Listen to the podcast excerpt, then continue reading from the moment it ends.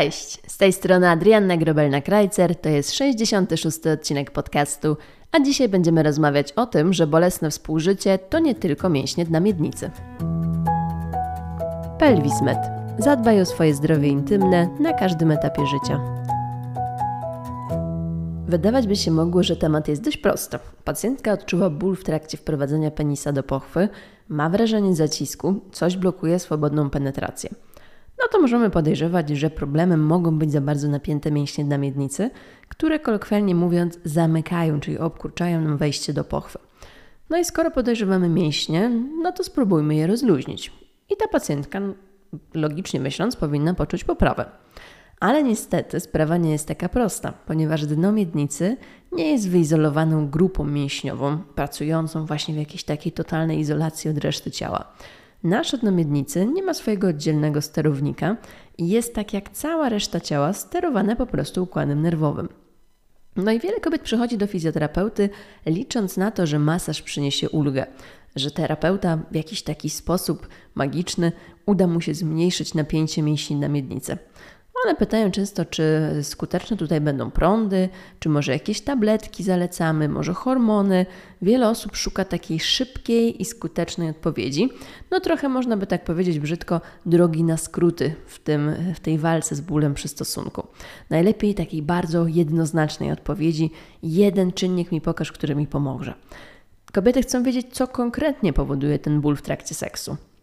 No i nagle okazuje się, że fizjoterapeuta zaczyna zadawać jakieś dziwne pytania na temat stresu w codziennym życiu, poziomu libido, możliwości osiągnięcia orgazmu, e, jakości współżycia. Chce poznać historię tej konkretnej pacjentki, no bo za każdym z nas jakaś historia jednak stoi i ta historia może mieć wpływ na jakość naszego życia seksualnego. I w dużym skrócie, jeżeli chciałybyśmy tak uogólnić, mogłabym powiedzieć, że na jakość seksu wpływają głównie trzy składowe – głowa, ciało i relacje międzyludzkie. I ja absolutnie w tym odcinku nie chcę umniejszać roli hormonów, bo w końcu nagrałam cały odcinek podcastu na temat wpływu hormonów na jakość współżycia. Wiemy, jakie one są istotne w przypadku regulacji stresu, karmienia piersią, okresu okołomenopauzalnego, ale dzisiaj podejdziemy do tematu z zupełnie innej strony, ponieważ hormony, no i wspomniane już dynamiednice, to po prostu nie wszystko. No i musimy zacząć od tego, że nasze postrzeganie przyjemności płynącej z seksu będzie miało wpływ między innymi na to, gdzie się wychowałyśmy, kontekst kulturalny, właśnie to środowisko, z którego pochodzimy, wychowanie, religia, nasze osobiste przekonania, doświadczenia, stres życiowy, już wspomniane traumy, których doświadczyłyśmy na przestrzeni lat. Co więcej, ta przyjemność jest pojęciem bardzo subiektywnym i każda z nas ma na nie inne tak naprawdę określenie. No bo to, co jest przyjemne dla mnie, niekoniecznie musi podobać się Tobie, no i oczywiście vice versa. Kolejnym aspektem jest moment życia, w którym aktualnie się znajdujesz. Jeśli jesteś młodą mamą, która ma na głowie dziecko, gotowanie, pranie, sprzątanie, w ogóle organizację życia domowników, to nie dziw się, że Twój umysł aktualnie po prostu nie pcha Cię w kierunku seksu, a Twoje libido leci na łeb na szyję. Jeżeli jesteś z kolei pochłonięta pracą zawodową, w głowie cały czas układasz listę zakupów, e, żeby się ze wszystkim wyrobić, ta Twoja lista to do co chwilę się wydłuża, no to też nie będzie odpowiedni moment na czerpanie przyjemności z seksu. Ważnym aspektem jest też komunikacja w związku. Tutaj bez dwóch zdań bo czytanie w myślach i zgadywanie nie jest najlepszym pomysłem, uwierzcie mi, e, jeżeli chodzi o tę relację. Jeśli coś sprawia ci ból, to jasno to zakomunikuj. Takie zagryzenie zębów z myślą, że a jakoś to przeboleje, to tylko jest chwilka, tak naprawdę pogarsza problem. Ale ta komunikacja powinna też działać w drugą stronę, czyli dobrze by było, gdybyśmy rozmawiały o tym, co nam tą przyjemność sprawia. Omówmy swoje obawy, omówmy swoje wątpliwości.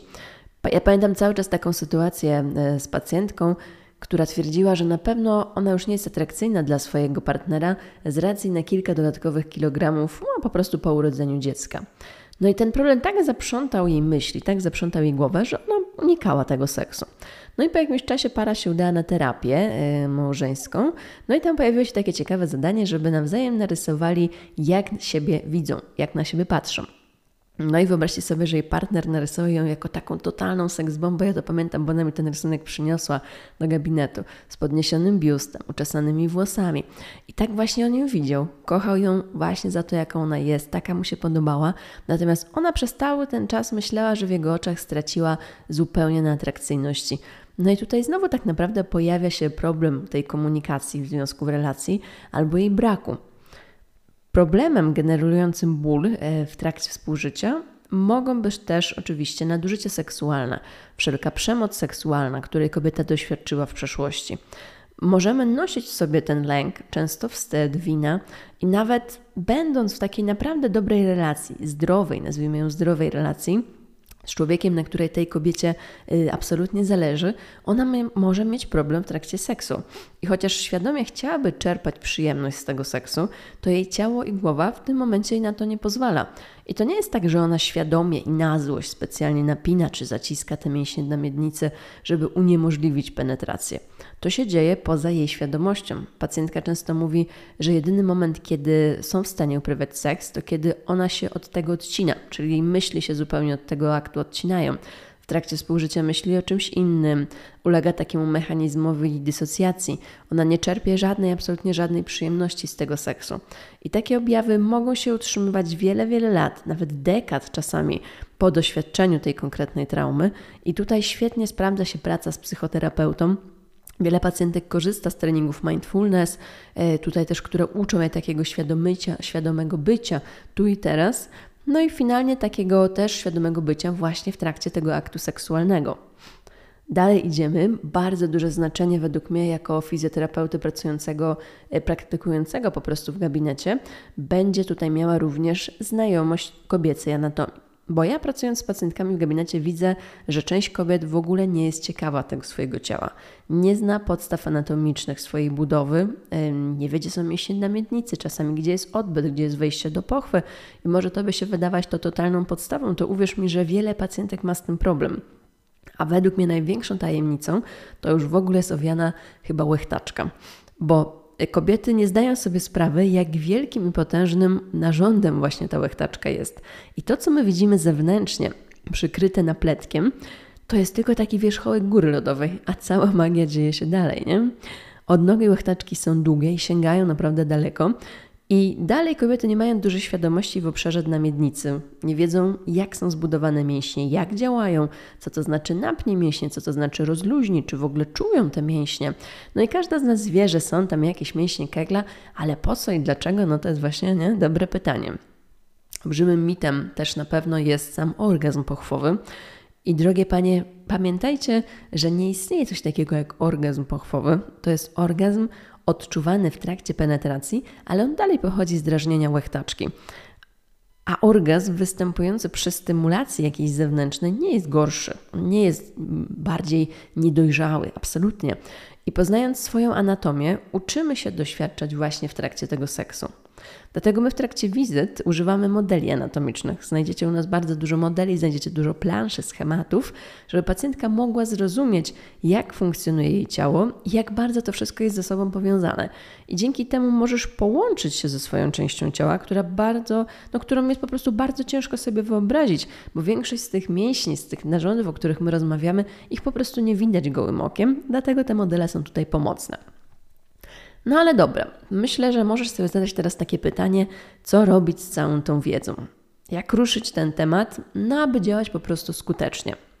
Jeśli zaczniemy może od tego, że jeśli podejrzewasz, że Twój problem może mieć faktycznie podłoże psychiczne, to warto skonsultować to z odpowiednim specjalistą. Jeśli postawisz tylko i wyłącznie na fizjoterapię i jakieś takie techniki pracy z ciałem manualne, to efekt może nie być dla Ciebie zadowalający, albo on będzie na chwileczkę, ale problem gdzieś tam będzie wracał. My przede wszystkim chcemy pracować nad przyczyną powstawania dolegliwości, a nie tylko z jej objawem, jakim tutaj będzie na przykład bolesny seks albo napięte do miednicy. Tutaj się też świetnie sprowadzają, e, sprawdzają wspomniane przeze mnie techniki mindfulness. Naprawdę wiele kobiet korzysta, e, bo one pomagają się skupić jakby myślami, pomagają nie odbiegać myślami od tego aktu seksualnego, więc też zachęcam, praktykujcie. Ale też równie dobrze działają ćwiczenia oddechowe, nastawione na wydłużony wydech. I tutaj w czasie tego wydechu do, dochodzi do stymulacji układu przywspółczulnego, części układu nerwowego, części przywspółczulnej. I to jest właśnie ta część, która odpowiada za rozluźnienie mięśni i relaksację. Więc można to pięknie połączyć w jedną całość. Idealnie też będzie wprowadzić ruch. I tutaj fajnie, gdyby to był ruch, który da Ci troszeczkę więcej luzu i miejsca w ciele.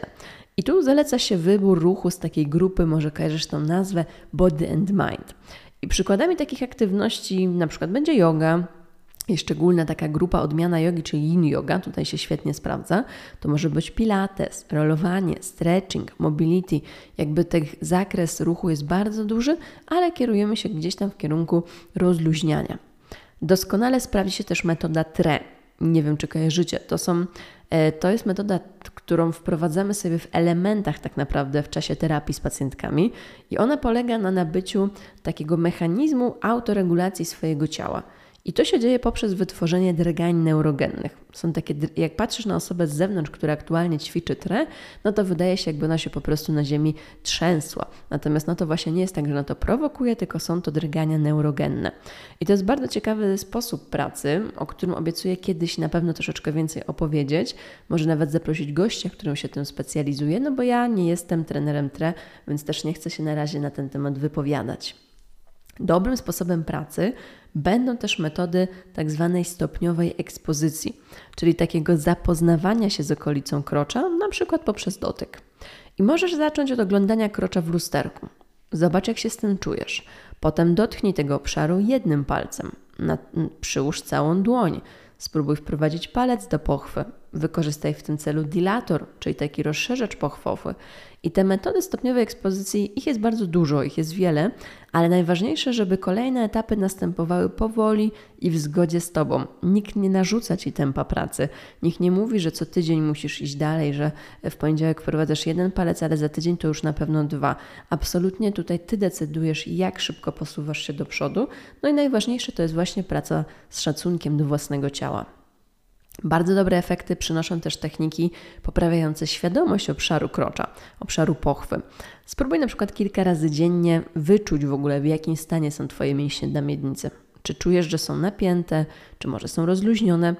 Jeśli są napięte, to czy możesz je puścić, czyli zrobić taki efekt, jakby coś zjechało niżej w tej pochwie i delikatnie się otworzyło. Jakie emocje w ogóle to wywołuje? Spróbuj spojrzeć troszeczkę na tę okolicę dna miednicy. Ja zawsze mówię jak taki narrator, który opowiada jakąś historię. Opisz, co robią mięśnie, opisz, jak się zachowują. Może widzisz jakiś kolor, ciepło, może zimno. Spróbuj wyczuć emocje, które pojawiają się, kiedy wyobrażasz sobie, że wprowadzasz tampon do pochwy, może palec, może penisa. Te kroki, które pokonujesz, absolutnie tutaj znowu nie muszą być milowe. To jest technika małych kroków. No i finalnie bardzo dobre efekty, tak jak już mówiłam, oczywiście przynosi fizjoterapia uroginekologiczna, praca zewnętrzna, ale też praca przespochwowa, właśnie połączona ze świadomą pracą pacjentki, to daje najlepsze wyniki. Natomiast no, musisz pamiętać, że fizjoterapia nie zrobi roboty za ciebie. Ten fizjoterapeuta nie zrobi tego za ciebie. To, że ty raz w tygodniu przyjdziesz do gabinetu, położysz się na kozetce, ktoś wykona na tobie jakąś pracę manualną, to nie spowoduje, że problem zniknie bo to ty jesteś odpowiedzialny za swoje ciało, to ty je znasz najlepiej, wiesz co mu służy, wiesz czego nie lubi. Może sama już odkryłaś coś, co ci pomaga. I musisz zrozumieć, że twoje ciało nie jest popsute. Bardzo ważne jest, żeby specjaliści, tak zwani od głowy, w cudzysłowie oczywiście, i od ciała, współpracowali razem, bo właśnie wtedy nasza pacjentka osiąga najlepsze efekty.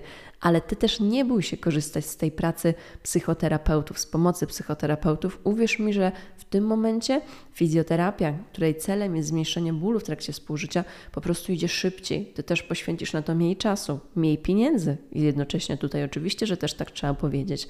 Więc warto i nie zwlekaj za długo z tą decyzją. No i myślę, że wiele kobiet po odsłuchaniu tego odcinka odczuje pewną ulgę, no ale duża grupa też stwierdzi, że opanowanie problemu bolesnego współżycia to wcale jednak nie jest takie łatwe i wymaga kompleksowego spojrzenia. Jeśli myślałaś, że uda Ci się to załatwić jedną tabletką, hormonem, masażem u fizjoterapeuty, no to mam nadzieję, że teraz jesteś w stanie spojrzeć na ten problem nieco szerzej. I tyle na dzisiaj, moi drodzy. Jeżeli jesteś tutaj ze mną, dotarłaś do samego końca, to znaczy, że ten odcinek był w jakimś stopniu dla Ciebie wartościowy. I mi będzie jak zawsze bardzo miło, jeśli poświęcisz chwilę na polubienie go. Może udać się zostawić jakiś komentarz, jakieś dobre słowo poniżej.